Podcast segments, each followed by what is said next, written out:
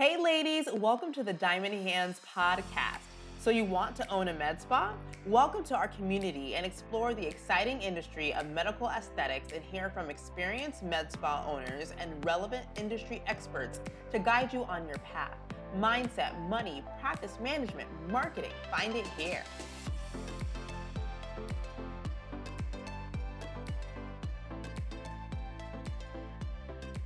Hey everyone, welcome back to another episode of the Diamond Hands podcast. Today we are so excited to have the one and only Sierra Dimu, aka CC, owner of Vein Aesthetics Medi Spa in Andover, Massachusetts. Welcome, girl. Hi, Leslie. Thank you for having me. oh, thanks for being here. I've been like stalking you for months to get you on this. I love it. oh God. So, you know, um, I'm sure everyone wants to know just, you know, Cici, tell us a little bit about, you know, your medical background, because you have an extensive medical background and, um, you know, how you actually got into aesthetics. What was your path? So I'll start. I went to University of New Hampshire, got my undergrad degree, bachelor's in biology. I always planned for med school. That was always so I was pre-med in college. Life had a different plan. I thought I was going in a different direction and I needed something with more flexibility. So I ended up going the nurse practitioner route and never looked back. I went straight to Massachusetts um, General Hospital Institute of Health Professions. Oh wow. Yep. I got there. They actually, not many people know, but they have a grad program in um, Charlestown. Yes. Oh yeah. So there, I I've always wanted to do women's health. So I got dual certified in adult gerontology and women's health. Wow. That was in 2014. I know. Now it's 2021. Look at that. I feel so old. No, you're a baby still. So. Oh yeah, I've been an NP for seven years now. That's so cool. And so, like, you know, when did you first like come across aesthetics and what made you want to actually get into it and own your own med spa?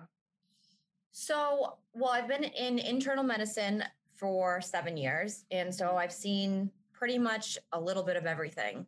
Yes. Um, always been outpatient and doing women's health. So that having that women's health background, mm-hmm. I've always just wanted to help women. I help men, men too, but I'd say majority of my practice is women. Yeah. Um, and I actually got invited to a Botox party. I didn't even know people did Botox. I was like not in this world at all. I mean, I always like to be like pretty and well kept, but I didn't know that people did Botox. I thought yes. that was for famous people. So I asked one of my girlfriends, "How does your skin look so good?" And she was like, "It's it's Botox. I said, what are you, what cream are you using? She's like, it's not a cream, it's Botox. So she's like, I'll invite you to my next Botox party. So I went wow. and I was like, oh, this is where, this is what I'm meant to do. Wow. I, like, I can do this and I can do it well. Yeah, that's so amazing. And so, like, what year was that? So that was 2017. Yeah, wow. Yeah. That's so cool. So then I just was like, I have to get into this. I wanted, so I took all the courses at the yeah. Audrey Rose Institute. Mm-hmm. I did intro to neurotoxin, intro to filler, just course after course after course. Mm-hmm. People in my industry will look down on this and shame me for it, but I did start out of my house and I literally started in my bedroom and I had patients coming in and out every Monday. Dealing Botox. It was literally ridiculous. And I have no shame because I, I know where I started from. Yes. And then I just got a small little office, like literally 300 square feet. Yes. And right before COVID, I expanded it. And wow. it's now over 2,000 feet. Got shut down for three months, but it was a blessing in disguise. I got mm-hmm. to do the construction without having to shut down. That's a blessing, definitely. So here I am. That's so amazing. And I, and I love that story. And it's like, you know, sometimes people shame people for their beginnings or what have mm-hmm. you, but it's like everyone starts from somewhere.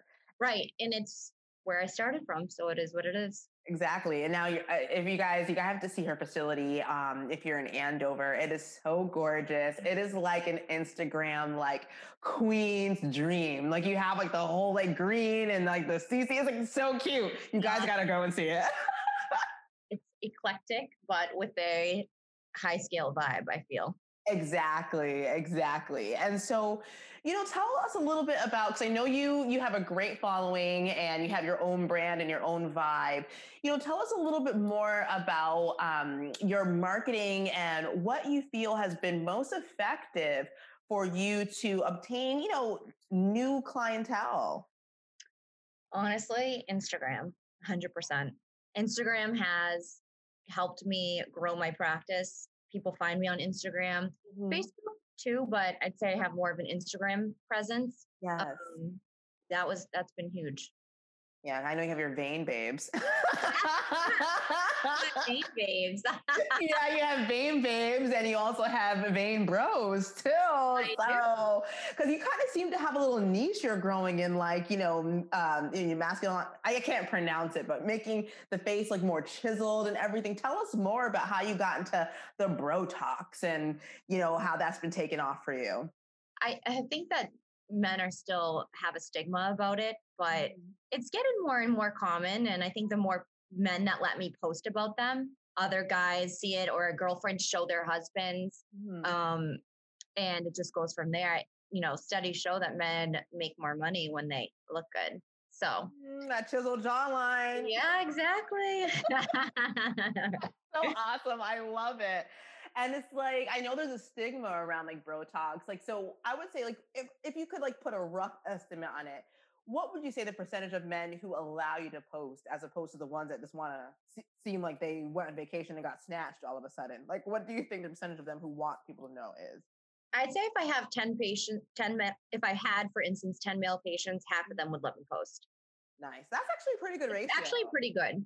Yeah, that's awesome. Okay. Yeah. A lot of them uh, want let me post too because they want to support my business and oh, so posting patients is such a it's like so close to my heart it means so much to someone when you they let you post their before and after so so that's like the utmost compliment and a lot of people don't and they're private and that's fine but when someone says yeah you can post that it's like oh love ya yeah, it must mean so much. I know I've been following your account for a while, and it's like you know, there's this one particular story. I'm not sure who she is, but it's just like a be- so beautiful. Like you know, she started with all these blotches on her skin and different yeah. things, and you like carried her through this journey, and she's like flawless now.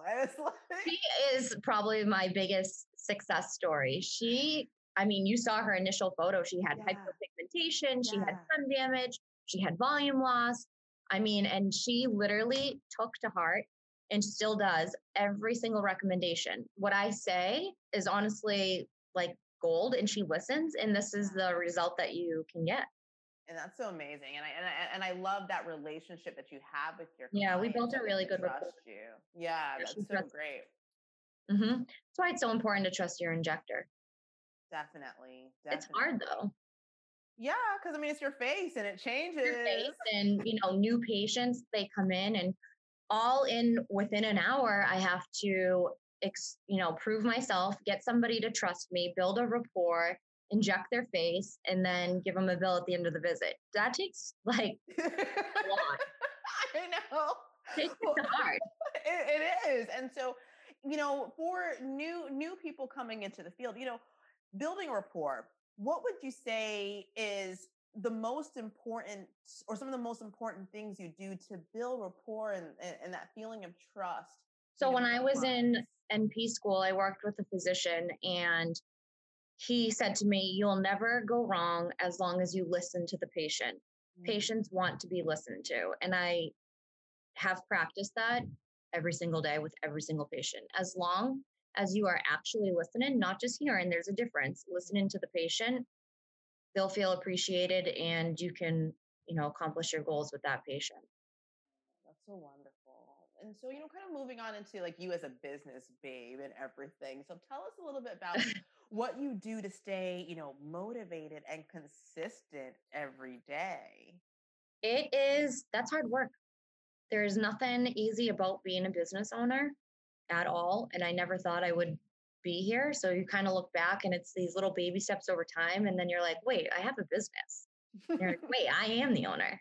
Yeah. So to stay on track, I really, um, really, really practice a lot of self care, taking the time for myself, or you're going to get burnt out. You know, I really, I wake up early in the morning, I go to the gym, I journal, and that sounds also annoying. Like I sound like one of those like look at my life and but honestly sometimes it's a struggle you know sometimes i don't make it to the gym but i'd say the majority of the time i really try to just do something for myself for at least an hour in the morning.